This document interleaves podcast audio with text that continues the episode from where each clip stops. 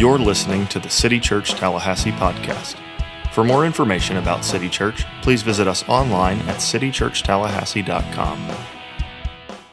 Hey, good morning. My name is Dean. Thanks for gathering with your church family this morning. If you're a guest, welcome. I'm really glad you're here. It's a great time to be a guest here because we're going to start today going through every book of the Bible for the next year like a big picture overview sermon of every book, all 66 books of the Bible. Uh, and it's important for us to know that there's a lot of different ways to, to preach the Bible. And this is a different kind of approach for us. We think it's really important because it allows all people who will be here, will be listening. I want to encourage you if you miss Sundays because you're out of town or whatever it might be, stay caught up, listen to the podcast. There's opportunity for us to really see how all the, all the Bible fits together, how it tells us God's story, how as a result of that, it tells us our story. Uh, so I'm excited to jump in and to be in the scriptures. And with all the things that are going we should always be in the Bible, uh, but with all the things going on in our culture and our, in our lives right now, what, a, what an important time to say, okay, what is God's story? How has God dealt with hum- humans throughout history? How does God make himself known?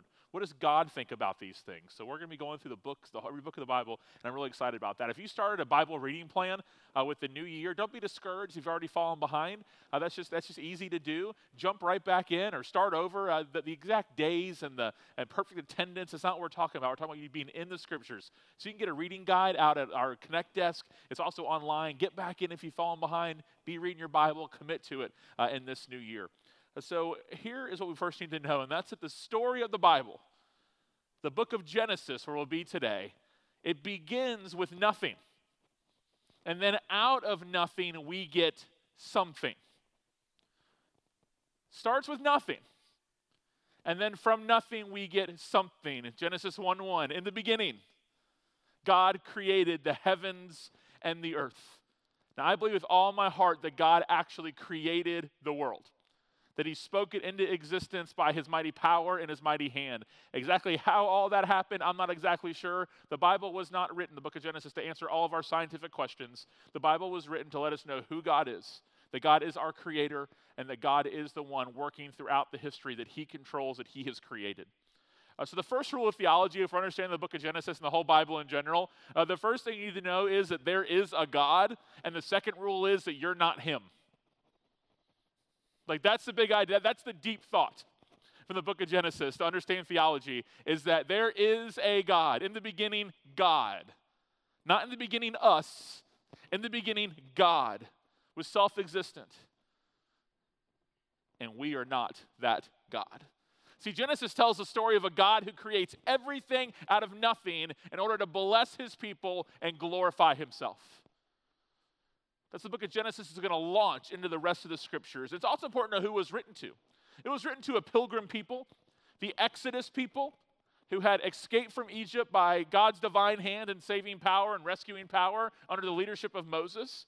This is to let them know God's story and to let them know that God is with them, how God has already acted in the past, and how He will act for them in the future many scholars believe that in Exodus 33, where you see Moses enter the tent of, meet, of meeting, when he had a meeting with God, people think that it was at that time, and I subscribe to this belief, that God actually gave him the book of Genesis. That God told the story to Moses uh, by his divine hand uh, to allow him to then tell that story to the people of God who were in Exodus and who were in exile. So, after we're told that God created the heavens and the earth, here's what happens as Genesis gets cranking. In verse 26, then God said, Let us make man in our image, according to our likeness.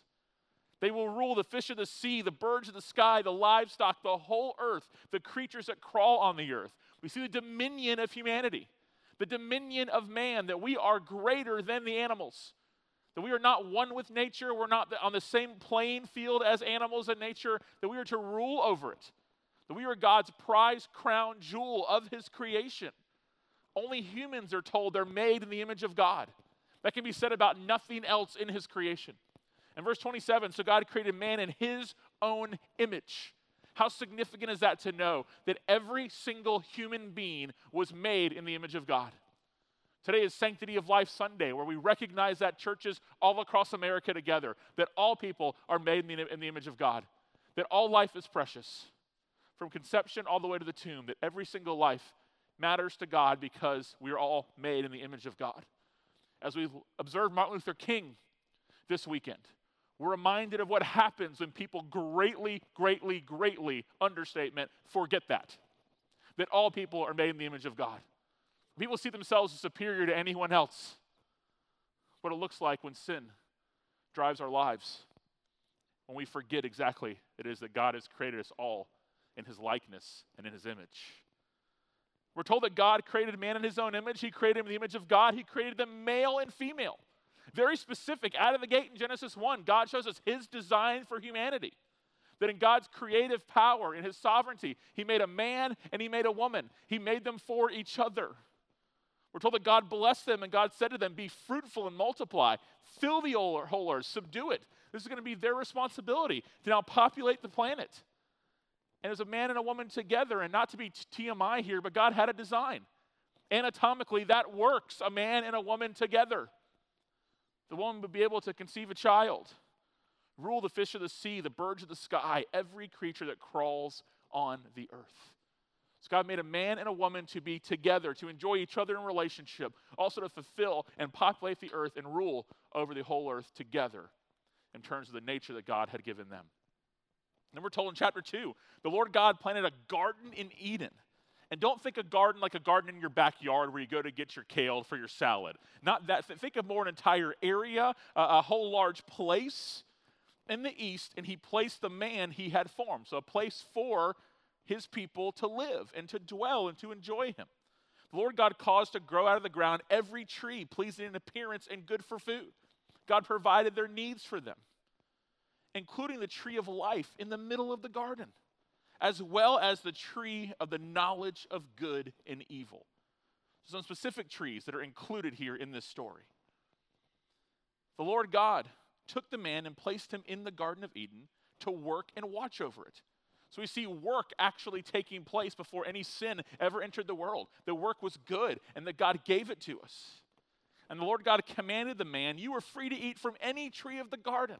How amazing is that? This freedom to enjoy God and enjoy His creation. He said, But there's, there's one thing you must not eat from the tree of the knowledge of good and evil. For on that day you eat it, you will certainly die. Why would you die? Because you disobeyed your Creator.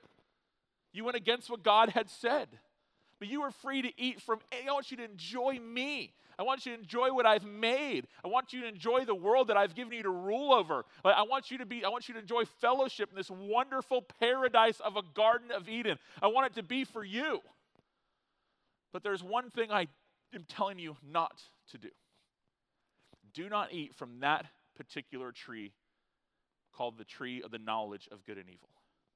See, the garden presents the model of God and for people living in perfect relationship and peace. I mean, it was as close to like magical as we possibly can think. And people think of where's a place that's magical, like you think of Disney.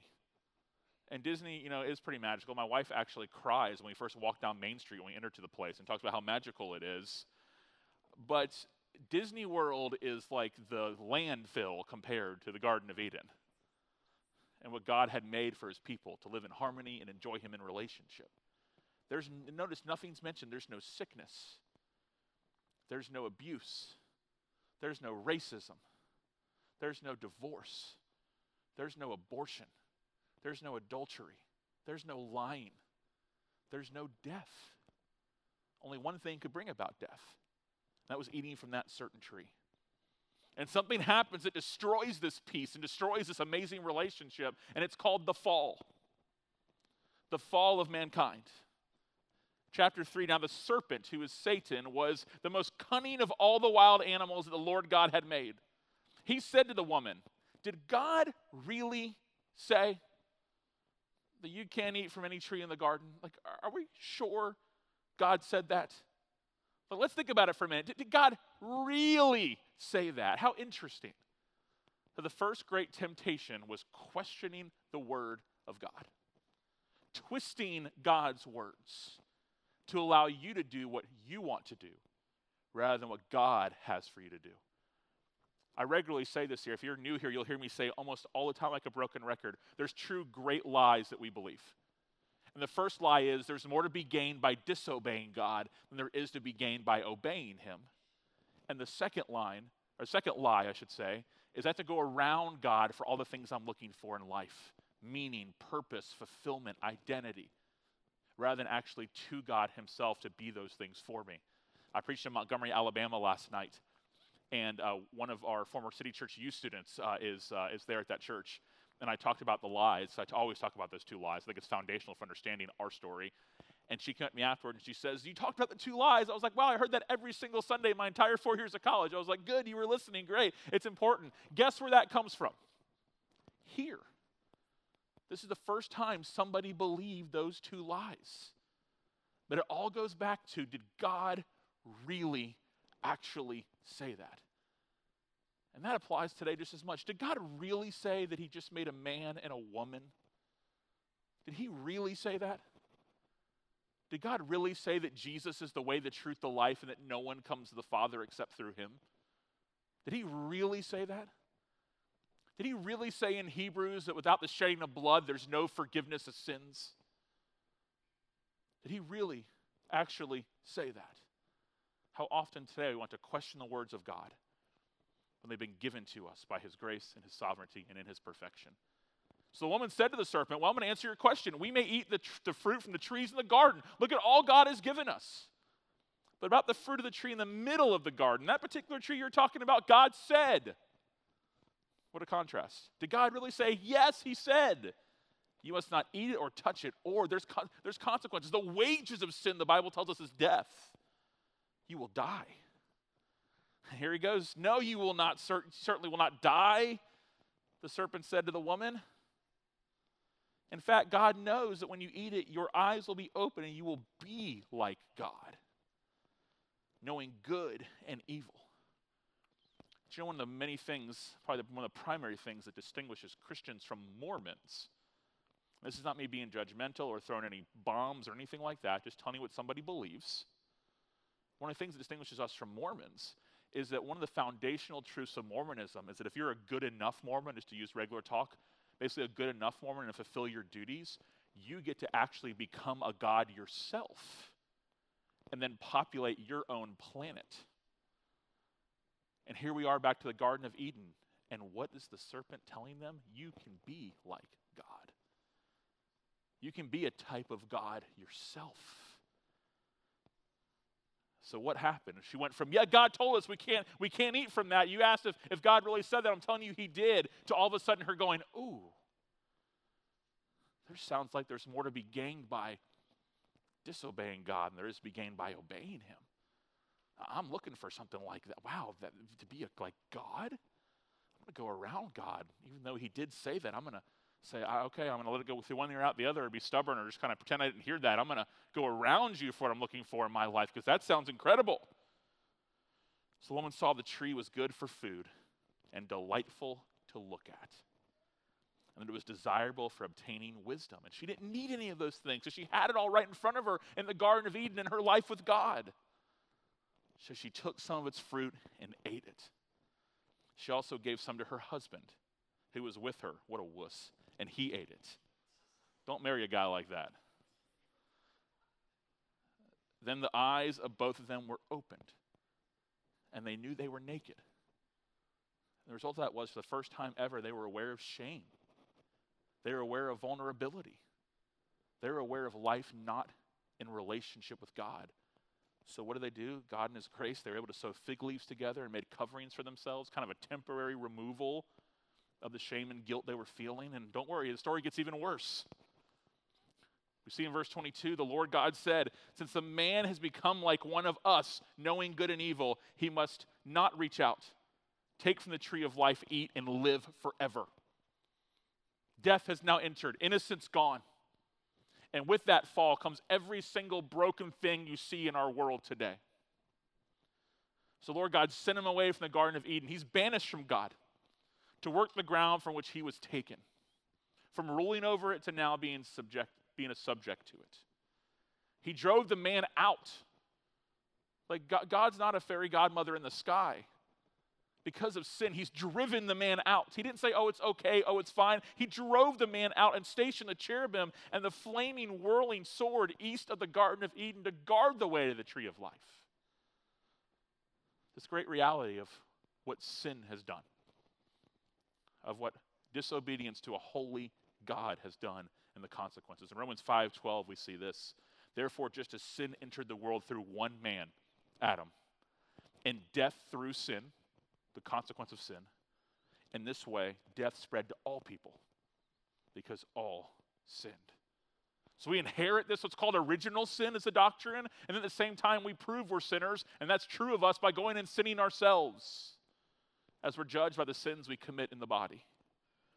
Something amazing was happening already in the form of really God's intentional act of grace, and also in the promise before this banishment from the garden.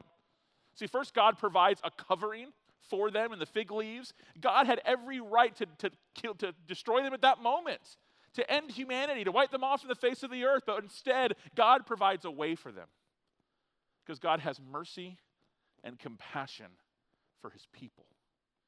But that can't happen by God saying, oh, it's no big deal. Because the wages of sin is death. So he sets up for them the opportunity to atone for their sins through sacrifice, through the shedding of blood. However, there's a promise that takes place. In verse 15, before the banishment from the garden, he says, I will put, this is one of the most important verses in all of the Bible. In all of, there's like a Mount Rushmore of most important verses in the Bible. This is on it. I will put hostility between you and the woman. Talking to the serpent here. And between your offspring and her offspring. The offspring of a woman is the child that the woman, the woman will give birth to. He will strike your head, as in he is going to crush all that you have done. All that you have undone here in this garden, he's going to crush you for it. But it's going to be costly. He's going to be wounded, this offspring he will strike his heel. And if a serpent strikes somebody's heel, what's going to happen? It's going to bleed. There's going to be a wound. See, the gospel here is already in motion. That God has already initiated a plan to save his people. Like we already see his patience that he didn't end humanity right then and there when he would have had every right to do so as God. One poet, Campbell Bortle, wrote this about the promise in Genesis 3 wrote, He's coming, the seed to crush the serpent's head, the one who returns life to the dead, a hope that's colored in crimson red. So in Isaiah chapter 9, where it says this, this is centuries later, where it says to us that, behold, a, a child is to be born, a child is given to us. That's not some new theological concept or innovation. It is a story in the promise moving forward that has been since Genesis chapter 3. So, out of the gate in Genesis, we see three primary things. One is the characterization of God and the story of his dealings with his people. Out of the gate, we see that the sinfulness of the human race, we see. And then the story of the unfolding plan of God to redeem a people for himself despite human waywardness. I got those three points from the Gospel Coalition's journal on the book of Genesis. The story of the unfolding plan of God to redeem a people. And that there gives us the rest of our Bible. It's been said you can break the Bible down into two parts Genesis 1 and 2, innocence, right relationship, Garden of Eden, and then Genesis 3 and the rest of the Bible. So then God begins to continue to deal with the human race in general as the human race grows and is populated. There's great sin. The effects of the fall are massive. There's wickedness, rebellion against God, and we see the story of Noah. The story of Noah is not a children's story about animals getting on the ark.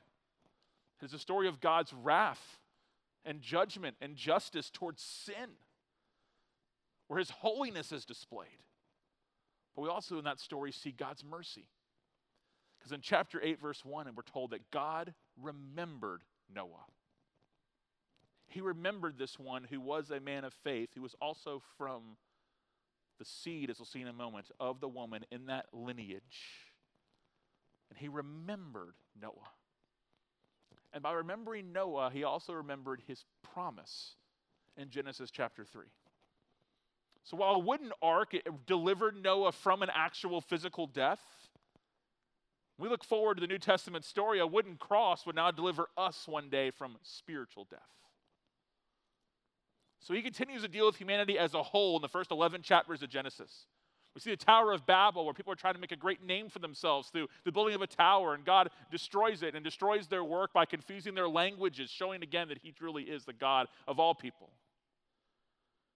That He reigns over everything, even humans' greatest efforts to make a name for themselves. So, after dealing with humanity as a whole, with the flood, humanity with the whole through the Tower of Babel, now He's getting ready to lock in on one man one man, one family, and the descendants that would come after. So God has already displayed his character through all of creation, through his judgment, through his wrath against sin. And now he's going to show his character and show his might and his love and redemption and mercy through the elect people that now he has called out from the world. And it begins with a man named Abram, who later have his name become Abraham. And the line of Abraham would go through his descendants through Isaac and Jacob, and on and on and on. It would be received, this promise, only by faith. So Abraham is introduced to us as not a very impressive figure. He's a member of a pagan family living in Ur of the Chaldeans. It is sovereign grace and sovereign grace alone that elected and chose Abraham to be the one by which the seed would come through, by which the promise would be fulfilled. In chapter 12, we see one of the most significant characters in all the Bible be revealed to us. And the Lord said to Abram, this is that significant character, go from your land. Abram's just chilling and doing his thing. And he tells him, hey, all of a sudden God speaks to you. Go from your land, your relatives, and your father's house to the land I will show you. As in, you're going to move. I will make you into a great nation. I will bless you and make your name great, and you will be a blessing. I will bless those who bless you. I will curse those who treat you with contempt. And all the peoples on earth will be blessed through you. Abraham's sitting there going, What in the world are you talking about? All the people on earth are going to be blessed through me? A nation's going to form from me? And the Lord said to Abram, verse 14 of chapter 13, Look from the place where you are. Look north and south, east and, east and west, and I will give you and your offspring forever all the land that you will see. God makes a land promise to him. It's a spiritual promise, and he's going to make him a great nation. We'll see that in a minute. There's also a land promise. God will have a place for his people to dwell, where God will have his earthly dwelling as well. He says, I will make your offspring like the dust of the earth so if anyone could count the dust of the earth, then your offspring would be counted. Who can count the dust of the earth? That's how great, that's how numerous your offspring are going to be. So get up and walk around the land through its length and width, for I will give it to you. So what does Abram do? He received that promise by faith in verse 8, we see in verse 18. So he moved his tent. He did what God told him. He responded to live near the oaks of Mamre at Hebron where he built an altar to the Lord. It led him to worship. God made what's called the Abrahamic covenant with Abraham that he would bless him, give him land, and make him a great nation. But Abraham, having questions like any of us would have in chapter 15, says, Lord God, what can you give me? He says, I'm childless. And the heir of my house is Eliezer of Damascus. Abraham continued, Look, you've given me no offspring, so a slave born in my house will be my heir. How, how does this work? Now, the word of the Lord came to him this one will not be your heir. Instead, one who comes from your own body will be your heir. He took him outside and said, Look at the sky and count the stars. On this clear night, look up there and see all the stars in the galaxy. If you're able to count them, and good luck with that, then he said to him, Your offspring will be that numerous. We're told that Abram believed the Lord and it credited him as righteousness. He was righteous by faith. So on that day, the Lord made a covenant with Abraham, saying, I give you this land to your offspring. From the brook of Egypt to the great river to Genesis, he says in verse 18, all the way to the Euphrates River. So the promise is for offsprings and generations. And the remedy for God to fix what was broken was that a child would be born. And then he promises to Abraham to look into the stars, to go check out the galaxy, try to count them. And could it be that at that time, Abraham looked up and envisioned the actual bright and morning star, our Lord Jesus Christ. See, the entire book of Genesis anticipates that through a future descendant of Eve, the evil one will be defeated and God's blessing will come to the nations of the earth, the descendants of Abraham. And what is that blessing? It is the Redeemer, the rescuer, our Lord Jesus Christ. This promise takes us from Adam to Abraham, through many others, to David, and then to Jesus Christ, born in the city of David in Bethlehem. So, those parts of the Bible that seem really wordy and are genealogies and his names you can't pronounce and over and over again, they all serve a purpose to show us that God had worked out and was working out his redemptive plan throughout history through the descendants of one man and his family. Jesus himself said in John chapter 8, Your father Abraham rejoiced to see my day. He saw it and was glad. So did Abraham know everything? No, but he knew something. He knew there was something to this promise. It was greater. He rejoiced to see the day when it would ultimately be fulfilled, even though he had his questions. He would go on to show his faith. When God told him to sacrifice his son, Isaac, he, it made probably no sense to him at the time, but God told him to do so. He was going to trust the goodness of God. He went to sacrifice Isaac. God stopped him provided the substitute of a ram in his place. A foreshadow of a great substitution that was to come. And the Lamb of God who took on the sins of the world would stand in our place and take on our death instead of us. We see Sodom and Gomorrah, a city full of filth and immorality, rebellion against God. And Abraham says, If there's any righteous person in the city, will you spare it? God's like, Sure. There's a righteous person. That's, that's God's way of saying, Good luck with that. If there's one righteous person, I'll spare. And then we see the Bible tell us there's no one who's righteous. No, not one. We depend on a different righteousness that's outside of ourselves that only can come from the one who has never sinned. We see God's sovereign hand electing. He chose Abraham. He chose Isaac instead of Ishmael. He chose Jacob instead of Esau. Jacob, Isaac's son, would be a namesake, have his, he'd be the namesake for the people of Israel and have his name changed to reflect the promise to all people who would then forever be known as Israel. We get to Joseph, who was sold into Potiphar's house by his own brothers sold into a form of slavery, eventually led to his imprisonment for something he didn't do, a false accusation. God, in his grace, would allow Joseph to interpret the dreams of Pharaoh. Where, where now Joseph would find favor with the royalty, with the given authority that would allow him to be positioned to rescue his own people and provide food for them during a great famine and set them up to be in Egypt where they would be okay in terms of their food and what they needed. See, all these are perfect details in God's plan to save his people through a lineage, through descendants that would lead us all the way to Christ. We can say that Genesis is the story, the theme of it is creation, sin, and recreation. That God is recreating what was eventually supposed to be from the beginning in the Garden of Eden, working on behalf of his glory and his people. From Noah, we see that family line move to Abraham. We're told all the descendants of the earth, that he will be blessed by him. God establishes a covenant of circumcision with Abraham. And that royal descendant trace would keep going all the way to Christ. See, the entire book anticipates that through the future descendant of Eve, that the evil one will actually be defeated, and God's blessings will come to all the nations on earth. And here is Jesus before he leaves to ascend to heaven in the Great Commission in Matthew chapter 28. In the book of Acts, we then see the scene where he descends. What does he tell his disciples? To go to every nation and make the good news known. Because the great blessing God has for the nations is the name of Jesus Christ and his work and his power. The divinely promised offspring takes us again from Adam all the way to Jesus Christ. So God's creation plan was to make the earth his dwelling place. And in line with this, human beings are instructed to fill the whole earth, exercise dominion over all their creatures as God's regents. This garden city would point us again to another one to come. See, the garden presents the model of, for God and people living in a perfect relationship. That's what it does for us.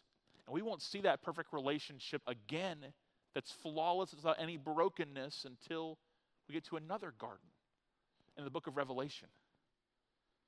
This is John writing in the book of Revelation, which Lord willing will be at in the end of November of this year. Then he showed me the river of the water of life, clear as crystal, flowing from the throne of God and of the Lamb, down the middle of the city's main street, the tree of life. Where are we first introduced to that? In the Garden of Eden. was on each side of the river, bearing 12 kinds of fruit, which represents the 12 tribes of Israel who come from the descendant of Adam and Noah and Abraham and on and on, producing its fruit every month. The leaves of the tree are for the healing, for, for healing the nations. In the same way, the product from one tree broke humanity. Now this tree heals humanity. And there will no longer be any curse. It won't exist anymore. The effects of sin will be no more. The brokenness we live in will be no more. The throne of, the, of God and of the Lamb will be in the city, and his servants will worship him as the world was first created to be. They'll see his face, his name will be on their foreheads, and that will be their ultimate identity forever and ever. They'll, they're marked by the name of the Lord. Night will be no more. People will not need the light of the lamp or the light of the sun because the Lord God will give them light and they will reign forever and ever. These people were first supposed to be God's vice regents, you know, ruling over with God over the earth He had given them. It was broken and now one day it will return to that. God's always had a plan. One thing you can learn from Genesis is it's not cliche to say that God has a plan. The book of Genesis proves to us that God has always had a plan for his people. And the great news for us is we've already seen most of that plan fulfilled. These people here, these people who've gone before us, they were anticipating. Remember, Jesus said, Abraham, look forward to my day. We don't have to look forward to that day because it's already come for us. We already celebrate Christmas and Good Friday and Easter. And Easter is the ultimate reversal of the curse, where he rose from the grave, conquering that last foe, which is death. But we anticipate now the day that is to come, where he will return, victorious over death once and for all, and make a new garden for us to live in for all eternity. But to get there, there had to be a plan. And we see the end of Genesis, the significance of Joseph. After he was sold into slavery by his brothers, and he, much time had gone by, and he had gained great prominence in Egypt. Joseph said to them, talking to his brothers, Don't be afraid. They came to find him. Or excuse me, they came to Egypt to find food and met and saw Joseph then. Am I in the place of God? You planned evil against me. God planned, because he has a plan, it for good to bring about the present result, the survival of many people. But not just the physical survival of those people who were going to be under famine. But now in Egypt they could have food, but the spiritual survival of the promise that he had made to Abraham's descendants, Joseph and his family being those. Because therefore, don't be afraid. I will take care of you and your children, your, your offspring. He comforted them, spoke kindly to them. Joseph showing forgiveness to people that did not deserve it. People call him a Christ like figure, kind of a foreshadow of some like a type of Christ. So, what happened? Joseph and his father's family remained in Egypt. Joseph lived 110 years. He must have been on Tom Brady's diet, I assume. He saw Ephraim's sons to the third generation, generations, descendants. The sons of Manasseh's sons, Machir, were recognized by Joseph. Joseph said to his brothers, I'm about to die. That's okay. Because one, it's not going to be forever. There's a place called eternity. But also, the promise lives on. God will certainly come to your aid and bring you up from this land, the land he swore to give to Abraham, Isaac, and Jacob. So Joseph made the sons of Israel take an oath when God comes to your aid, you're to carry my bones up from here. And Joseph died at the age of 110. They embalmed him and placed him in a coffin in Egypt. The people of God were now positioned in Egypt to go forward with the rest of the story rather than dying and starving in famine in another land. So, what does all this mean for us? Well, sometimes the great application of Scripture is for us to be reminded of God's faithfulness, reminded of God's sovereign grace, of His power. So we read in Romans 8:31 that if God's for us, who can be against us? That's talking about our salvation, but it dates all the way back to here. If God has a plan to bring his people back to himself and restore what was once lost, to bring us back to that sense of innocence one day, you know what that tells us? It doesn't matter who's against us because God is the one who is sovereign. Here's Joseph thrown into slavery by his own brothers. And that was the very one God uses to carry out his promise, would even deliver his own brothers. God's for his church, he's for his people. We're the bride of Christ. He's actively working throughout history to redeem a people to himself.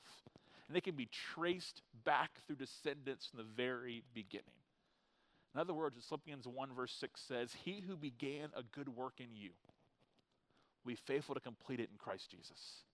When we celebrate Christmas, we celebrate the final offspring being born in that promise. The ultimate one that all of it was pointing to. That God has made his promise, he's kept it, and that now here is the one who would come to liberate his people once and for all. And the new covenant will be made, will be one that was written on our hearts. We're made new, and God redeems us and cleanses us and makes us new creations, and ultimately redeems what was lost, a people to himself. So, who are those stars in the sky that he talked about? Who's the dust of the ground that you can't even count who it is? Abraham, look at the stars in the sky. That's the number of your descendants. Guess who they are? Anyone in this room who proclaims the name of Jesus. That's the promise. Isn't that incredible? That when he was talking to Abraham a gajillion million years ago, wasn't that long, but that, that long ago, you were already in mind. When Genesis chapter 3 and that promise took place, you were already in mind. God was going to come and win a people to themselves. There's no way we could get back to innocence on our own. We're banned. But that garden that was guarded by the angels now is wide opened in the book of Revelation for all who will call in the name of Christ. And that's some really good news. I love Genesis. Let's pray together. Father, we're thankful for your word. We're thankful for the story, how ultimately tells us about you and who you are, about what we've done to break your law and to disobey you and to rebel against you and worship other things rather than you but how you are a God who is holy, but yes, you are God at the same time who is merciful and loving. And we're thankful that while the wages of sin is death, that Jesus, our substitute, that he stood in our place, and the gift of God is everlasting life in Christ Jesus our Lord. So as we start to go through the scriptures, Lord, help me as I try to learn my rhythm in doing this and the best way to go about it. And allow us all to receive and to hear and to love the Bible and the story more, which will hopefully lead us to love you more and then love others and be a part of your mission. On the Sanctity of Life Sunday, where we ask that we'll be a people who return, that lead the way in believing that all people are made in the image of God. That we believe that to defend life in the womb. As we remember Martin Luther King this weekend, we remember that in terms of the great needs of racial justice that still must happen in our nation. That will all be driven by the fact that we believe we are created by you, that we are your people we're citizens of another world. We're the people of the promise that you have made. So we thank you for your redemption. We worship you because of it. We know that Jesus, who died for our sins, the promised offspring, is alive and reigning right now and will come again. In the meantime, use us for your glory, use us by your grace, use us for your name. And it's in that great name we pray. Amen.